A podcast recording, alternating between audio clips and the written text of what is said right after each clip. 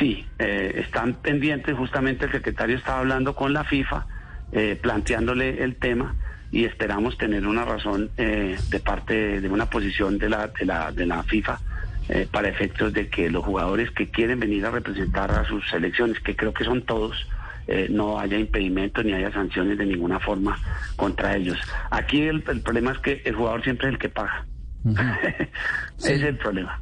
Pero vamos a, apoyarlos y la FIPRO siempre ha estado pendiente de cuando alguno consideraba que por riesgo, eh, por su salud, no, no aceptar la convocatoria como las eh, convocatorias anteriores.